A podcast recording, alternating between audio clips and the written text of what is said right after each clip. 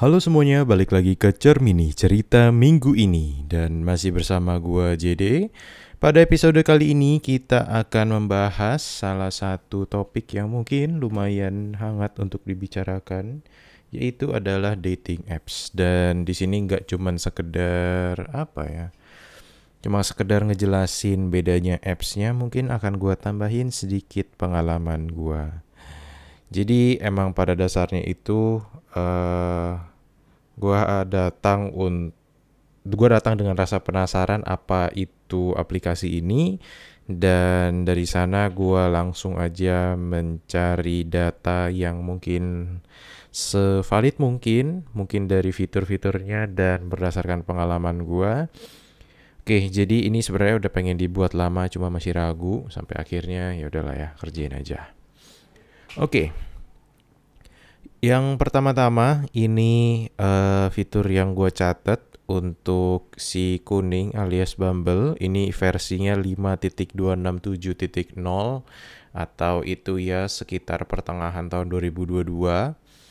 Dan sampai saat ini sudah, saat ini direkam, ini di ya akhir 2022, ada beberapa fitur yang mungkin sudah ditambah. Oke, jadi kalau dari Bumble di sini ada keuntungan atau kelebihan yang dia miliki. Yang pertama itu fitur filter. Oke, jadi di Bumble ini kalian itu bisa ngefilter orang-orang berdasarkan usia, itu udah pasti. Dan juga secara lebih detail, di Bumble itu ada beberapa opsi. Yang mungkin paling penting bagi orang Indonesia adalah agama. Jadi kalian bisa langsung sortir agama yang cocok sama kalian. Daripada nanti udah bareng terus ujung-ujungnya malah nggak jadi. Habis itu ada pilihan. Kalau di sini itu kalian cuma mau nyari teman atau nyari pacar atau ya nyari mungkin nyari FWB. Terus juga kalau dari Bumble ini yang mungkin sedikit menguntungkan pria, meskipun nggak terlalu sebenarnya, yaitu wanita itu harus ngechat duluan dalam waktu 24 jam. Atau kalau misalkan si cowoknya itu pakai yang fitur premiumnya, yang berbayar, kalian bisa extend jadi lebih dari 24 jam, nungguin sampai si cewek itu ngechat duluan. Oke, untuk kekurangannya, pemilihan UX-nya itu lumayan simple, apalagi pemilihan warnanya. Mayoritas tuh cuman kayak kuning, hitam, putih. Dibandingkan Tinder yang akan lebih rame pemilihan warnanya. Terus untuk swipe kanan-kiri, ketika ada yang swipe right itu harus premium, baru kita bisa lihat siapa yang nge-swipe. Dan sebenarnya itu nggak kekurangan juga sih, karena mayoritas dating apps itu kayak gitu cara mainnya. Jadi fiturnya itu freemium. Kalau misalkan kalian mau pakai yang premium, kalian harus berbayar. Terus untuk filter umur itu minimal jaraknya itu 4 tahun. Jadi kalau misalkan kalian pengen range-nya dari 20, berarti minimalnya jarak paling dekatnya itu 24. Mungkin itu juga berpengaruh karena orang yang menggunakan Bumble itu lebih dikit dibandingkan Tinder. Jadi kalau misalkan kalian nge-range-nya itu pengen yang misalkan kayak 18-20, 18-18, 20-20, atau 25-26, itu nggak bisa di aplikasi yang kuning ini. Nah, terus untuk pengalaman gua make ini, terutama sebagai cowok, itu jadi ada fitur yang namanya spotlight. Itu tuh kayak biar biar rame aja gitu, biar lebih banyak yang lihat, biar nama atau gambar kalian tuh muncul di paling, ya nggak di paling sih, tapi lebih di awal di aplikasi orang lain. Misalkan kalau kalian cowok pakai spotlight ya berarti akan, dan kalian preferensi milihnya itu untuk cewek, jadi nama kalian muncul di bagian cewek lebih awal dibandingkan harus nunggu antriannya yang ada di belakang-belakang. Jadi maka dari itu Fitur ini hadir, tapi sesuai pengalaman gue fitur ini tidak banyak membantu atau tidak banyak perubahan yang terjadi, apalagi berdasarkan beberapa riset dan ya dari beberapa artikel yang gue baca, kalau penggunaan fitur ini tuh paling baik digunakan mungkin sekitar malam Minggu atau malam Senin, karena itu adalah momen dimana orang paling banyak penggunanya paling aktif, paling banyak di jam-jam segitu, itu di malam Minggu atau di malam Senin gitu. Oke, itu mungkin secara teknisnya untuk Bumble. Selanjutnya untuk Tinder. Aplikasi versinya itu 13.61, tapi akan gua tambahkan beberapa update yang sekarang sudah ada. Sekarang itu pada tanggal 29 Desember 2022. Jadi udah di-update dan ada beberapa fitur yang ditambahkan. Yang pertama, itu lebih banyak yang download, khususnya di Android, di Play Store itu ada sekitar 100 juta orang yang download, dan berarti dengan itu ya kalian bisa membayangkan akan jauh lebih banyak kemungkinan match dan lebih banyak opsi yang ada di Tinder. Meskipun secara data statistik yang gue pernah baca itu pengguna dating apps ini kalau nggak salah 7-3 atau berapa gitu ya, silahkan dikoreksi lah. 7 itu di laki-laki dan 3-nya itu di perempuan. Itu sih kalau nggak salah ingat, kalau salah ya silahkan dikoreksi. Selanjutnya untuk kelebihan itu ada fitur for you. Jadi ini udah disesuaikan sama orang yang kita swipe right, dan ketahuan juga kalau mereka itu pengguna Tinder yang premium, minimal gold atau mungkin sampai platinum. Terus untuk range umurnya itu bisa lebih dikit atau mungkin di umur yang sama, dimana tadi yang kuning nggak bisa, kalau yang merah ini bisa. Jadi misalnya kalian cuma pengen orang umur 25, ya udah 25 aja gitu bisa. Kalau yang tadi kan harus 25 sampai 29 gitu. Terus kalau di Tinder ini ada info kalau orangnya itu recently active, dan kita bisa lihat like yang udah kita kirim dan sisa waktu mereka untuk ngeresponnya. Sebenarnya sisa waktunya ini gue ngerasanya ini nggak terlalu relevan, karena ada beberapa match yang terjadi setelah waktunya udah habis. Jadi kayak itu cuman angka doang. Dan ya kalau yang kuning itu tadi kita nggak bisa ngelihat yang udah kita like. Kalau di sini tuh kita masih bisa lihat lagi. Jadi mungkin orang itu ada naro akun Instagramnya, terus kalian mau lihat lagi tuh bisa kalau dia merah. Terus kalau di Indonesia sesuai pengalaman gue itu banyak user yang naro Instagramnya. Itu menurut gue sebuah kekurangan, karena mungkin untuk alasan keamanan. Jadi kalau misalkan kalian ngechat di Tinder itu kalian bisa nge-report orangnya kalau misalkan percakapannya itu tidak mengenakan atau merugikan salah satu pihak. Sedangkan kan kalau di luar ya udah pasti tanggung jawab kalian masing-masing. Dan juga kemungkinan untuk untuk match-nya itu jadi lebih sedikit dan mungkin lebih berantakan jadinya. Kecuali kalau misalkan kalian seniat itu dan kalian bikin akun khusus buat nge-DM-in orang mungkin. Terus juga ya sama kurang lebihnya ini juga freemium, dan kesamaannya di antara merah dan kuning ini itu ada yang namanya fitur travel ke kota atau negeri lain, cuman beda istilahnya doang. Jadi itu misalkan kalian pengguna premium dan kalian itu ada di Jakarta, tapi kalian pengen lihat cewek-cewek yang ada di Korea, mungkin secara spesifik di Seoul, atau mungkin kalian pengen ke Jepang, cewek-cewek yang ada di Tokyo, atau mungkin sesama Indonesia, kalian di Jakarta, tapi kalian pengen match sama orang yang ada di Surabaya atau di Bali, karena beberapa hari ke depan kalian akan liburan ke sana, dan mungkin kalian pengen nyari teman di sana, jadi kalian bisa match dulu, kalian ngobrol dulu. Terus ya mungkin kalau asik nanti bisa kalian ajak ketemuan di sana. Jadi mungkin itu salah satu fitur yang lumayan berguna. Atau kalau misalkan itu tidak sesuai dengan apa yang ada di daerah kalian, atau misalkan udah habis lah gitu. atau ya nggak sesuai itu. Misalkan kalau misalkan kalian gunakan Tinder di Bali, mayoritas orang yang ada di sana itu bercampur antara orang lokal dan banyak sekali turis dari ya mancanegara. Jadi dan mungkin kebanyakan dari mereka itu ya lagi liburan, lagi pengen nyari teman untuk sementara. Jadi misalkan kalian yang pengen untuk komitmen jangka panjang, mungkin ini fitur yang kurang cocok untuk match sama orang di sekitar itu. Jadi kalian bisa travel balik ke kota kalian, kota asal kalian, atau mungkin kota lain yang akan kalian singgahi tadi untuk mencari orang yang mungkin yang lebih mungkin untuk diajak komitmen jangka panjang, khususnya untuk kalian yang gak suka sama LDR. Selanjutnya itu sama-sama ada fitur super swipe. Jadi ini tuh gak harus premium. Kalau di Tinder tuh ada platinum. Platinum itu memprioritaskan kalian itu lebih muncul lebih awal di kartu orang lain ketika kalian udah like satu orang.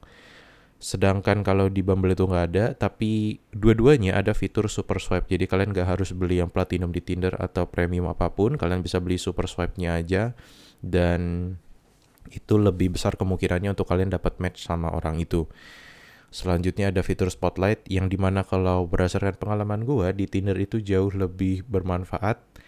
Meskipun dari orang yang like, yang cocok mungkin agak dikit. Selanjutnya spotlight-nya atau superlight-nya tadi itu bisa dibeli eceran, dalam arti kalian gak harus beli premiumnya baru nanti dapat superlight atau spotlight-nya tadi, kalian bisa beli satuan aja gitu. Terus kalau kalian beli premium, kalian di beberapa opsi premium itu kalian dapat spotlight dan superlight gratis, ada yang dikasihnya per minggu, ada yang dikasihnya per bulan. Nah, pada aplikasi yang versi yang tadi 1361 untuk Tinder dan 5627.0 untuk Bumble, untuk harga premium Bumble itu di 79.000 dan Tinder Gold itu 119.000. Untuk harga platinumnya itu mengikuti harga dolar setahu gua, karena sempat 100 dan sempat sekarang itu di akhir di Desember ini sekitar 250-an atau kurang dikit gitu. Nah, itu kalau kita bahas secara teknis dari perbedaan antara dating apps merah dan kuning. Selanjutnya yang pengen gue bahas itu mengenai mungkin pengguna dari dating apps ini sendiri. Jadi seperti yang kalian tahu, ini menambah salah satu opsi untuk ya mungkin kaum milenial atau Gen Z untuk mencari mencari pasangan atau mencari teman. Ya mungkin lebih spesifiknya untuk mencari pasangan ya, karena nama apps-nya aja kan dating apps gitu. Dan berdasarkan pengalaman gua dan juga berdasarkan artikel yang pernah gua baca dan gua jelaskan di YouTube gua, jurnal yang berjudul seputaran hookup itu lebih diminati dibandingkan komitmen jangka panjang. Kalau nggak salah ingat judul jurnalnya itu How Traditional Dating Shift to Hookup in College. Jadi itu range usianya itu sekitar 18 sampai 25 tahun dan dari jurnal itu disebutkan orang dengan 18 sampai 25 tahun cenderung ingin untuk memenuhi kepuasan biologisnya saja tanpa harus berkomitmen jangka panjang atau ya berkomitmen sama sekali.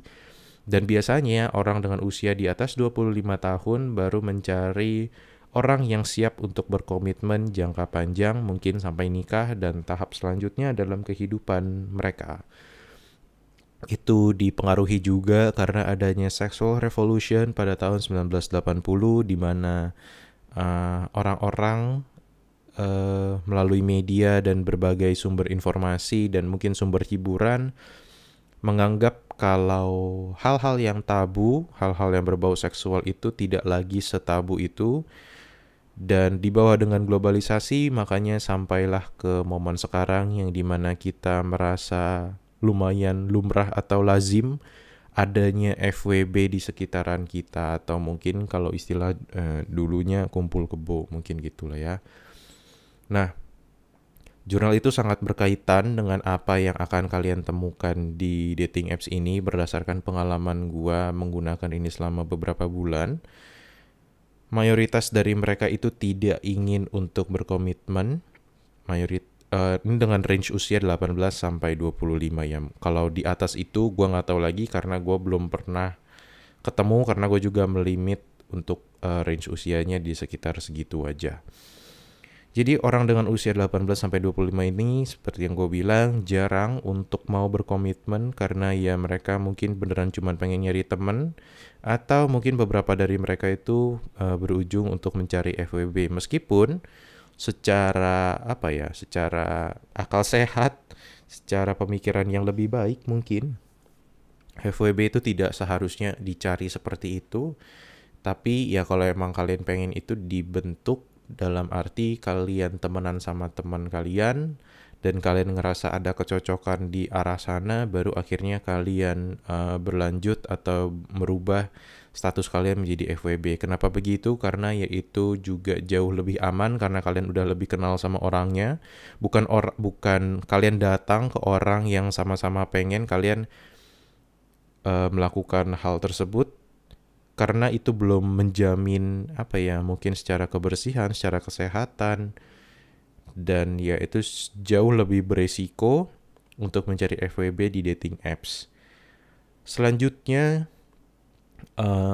orang-orang ini di dating apps ini ya terutama kalau di Tinder di mana bisa cowok atau ceweknya dulu yang ngechat duluan itu biasanya enggak. Ada beberapa match yang emang cuma match aja tapi nggak ngobrol sama sekali. Kalau misalkan di Bumble pun sebenarnya nggak ada jaminan. Karena meskipun ceweknya ngechat duluan tapi kan mereka bisa aja cuma ngirim emot atau mungkin say hi. Dan it's not, not much difference itu antara yang merah dan kuning sebenarnya. Ujung-ujungnya juga diharapkan si cowok itu untuk mampu mencari topik sendiri, untuk mencari bahan obrolan yang akhirnya akan nyambung ke selanjutnya. Terus selanjutnya berdasarkan pengalaman gue juga, di aplikasi yang merah ini benar-benar jauh lebih dimudahkan untuk mendapatkan match. Apalagi kalau kalian sampai beli paketnya yang platinum tadi, kalian tuh benar-benar berasa benefitnya di mana kalian akan jauh lebih mudah untuk mendapatkan match karena secara data statistik yang pernah gue baca, cowok itu nge-like cewek sekitar 2 dari 3 perempuan, sedangkan perempuan itu nge-like, gue lupa angka persisnya, tapi itu sekitar mungkin 2 atau 3 dari 10 cowok yang dia lihat. Makanya cowok-cowok itu lebih banyak like-nya dan cewek-cewek lebih banyak dapat like-nya, tapi cowok-cowok itu belum tentu dapat like balik yang sepadan sesuai dengan yang dia berikan. Cowok itu 1 dari 3 cewek yang gak dia like itu baru terjadi karena kalian tuh benar-benar gak ngerasa cocok, baru akhirnya si cowok itu gak nge-like. Itu berdasarkan data statistik, meskipun balik lagi tidak semuanya seperti itu. Nah, selanjutnya itu di antara dating apps ini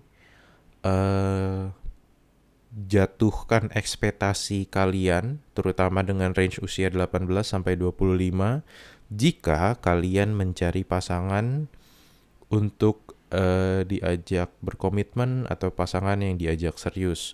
Hal ini dikarenakan, ya balik lagi, kalian akan sangat susah mencari orang yang seperti itu, ditambah dengan banyaknya opsi di zaman sekarang. Kalian bisa nge-DM orang dari Instagram, dari dating apps, dia bisa ngeliat cewek dari manapun lah. Dari Instagram ke Instagram, dari followingnya siapa, itu kan banyak banget lah opsinya. Atau mungkin dari Twitter, atau mungkin dari manapun, karena banyaknya opsi itu, menurut gue itu juga yang menjadikan kurangnya rasa ingin untuk berkomitmen pada satu orang. Karena kalau misalkan kayak dulu kan harus entah itu nulis surat, harus datang ke rumahnya, telepon itu juga lumayan mahal. Sedangkan sekarang kan ya udah ada akses internet, semuanya jauh lebih dipermudah. Makanya kurang-kurangin lah. Kalau misalkan kalian bisa dapet pun itu chance-nya benar-benar kecil, apalagi dengan rentang usia yang tadi gue sebutkan. yang dimana itu adalah rentang usia seorang bad boy itu masih terlihat sangat menarik dengan ada beberapa penjelasan psikologis di belakangnya, tapi kurang lebihnya masih kayak gitu. Jadi mungkin itu aja pengalaman gua dalam menggunakan dating apps ini yang hadir untuk murni karena rasa penasaran untuk melakukan dalam tanda kutip riset kecil-kecilan ini yang berbuah hasil yang gak tahu sih manis apa enggak, karena ya tujuan dari sebuah riset dalam tanda kutip riset ini kan untuk mendapatkan hasilnya, dan ya ini hasilnya meskipun mungkin kurang menyenangkan, but yeah, here it is. This is dating apps, Tinder versus Bumble. Mungkin sekian untuk episode kali ini. Gua JD, kalau misalkan ada yang salah silahkan dikoreksi, terutama dari beberapa data yang gue sebutkan tadi. Dan semoga ini bisa menemani kalian yang ada di mobil atau dimanapun. Dan sampai jumpa di episode berikutnya. Bye-bye.